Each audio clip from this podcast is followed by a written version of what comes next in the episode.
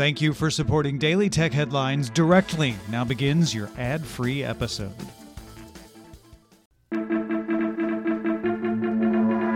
These are the Daily Tech headlines for Thursday, December 8th, 2022. I'm Tom Merritt. Apple introduced new security measures for cloud data, including end to end encryption for iCloud backups, photos, and more. The Wall Street Journal says the company has dropped its proposed system of trying to identify child sexual abuse material, or CSAM, automatically on phones. And finally, the release of iOS 16.2 will revert airdrop sharing to contacts only after 10 minutes to prevent unwanted requests from receiving content. Chinese iPhone users already have this feature. The information sources say Twitter CEO Elon Musk told staff he plans to offer Twitter Blue service for $8 a month, but will charge $11 a month for customers who buy it through Twitter's iOS app in order to make up for the cut that Apple takes from subscriptions sold through its App Store. Twitter Blue is a service that offers extra features to subscribers and may soon add a kind of verification. The Wall Street Journal sources say Google will merge its Waze navigation service into Google Geo, the division in charge of Google Maps, Earth, and Street View, something many people probably assumed had already happened. Google reportedly will continue to offer the Waze navigation app as a separate product. However, Waze CEO Neha Parikh is expected to leave the company as a result. The European Union published the text of its new rules requiring manufacturers to support USB C charging in devices, including phones, tablets, digital cameras, headphones, and handheld video game consoles. That means the clock starts ticking on the deadline to comply with that rule. The short version is that by December 28, 2024, new phones shipped for sale in the EU must use USB C for its charging port, including an iPhone.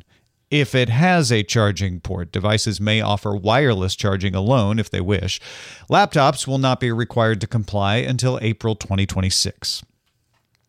In 2019, the U.S. awarded a contract for the Joint Enterprise Defense Infrastructure, or JEDI, to Microsoft, but Amazon sued over the selection process.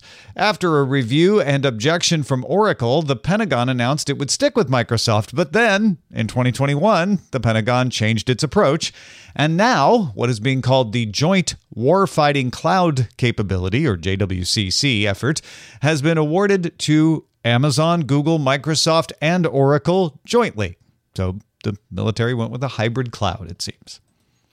Google launched two new settings for the Chrome browser. Memory Saver will put active tabs to sleep if you turn it on, and therefore reduce Chrome's memory usage by 30%. Uh, the trade off is tabs will have to wake up when you need them again. Energy Saver, if you have it on, will limit background activity for sites with animations and videos if your laptop battery drops below 20%. The features are available in Chrome 108 for Windows, Mac OS, and Chrome OS, arriving in the coming weeks. The Attorney General in the U.S. state of Indiana has filed a lawsuit against TikTok, alleging it misled users by not warning them of the possibility that government officials in China might access their data. The suit also claims TikTok violates child safety laws by carrying a 12 plus rating, even though adult content appears in the service sometimes. TikTok denies the government officials in China can access user data, say their own employee access in China is very limited, and that it age gates adult content to prevent younger users from seeing it. Dyson announced that that noise canceling wireless headphone they make with a built in air purifier that covers your mouth will go on sale in the US in March for $949. You can apply for an appointment to make a pre order at the Dyson website or in a Dyson store.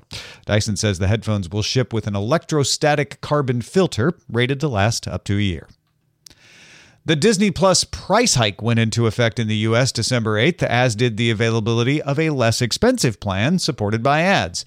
Disney Plus Basic, which has ads, will cost you $8 a month, while Disney Plus Premium, the plan without ads, rises from $8 to $11 a month. Both tiers can access all the content Disney Plus has. Finally, Amazon is launching a customized feed of photos and short videos in its service. Customers can click to buy items shown in the feed, of course. The feed is available for select customers in the US and will roll out more widely over the coming months. You'll see everybody calling this a TikTok style feed.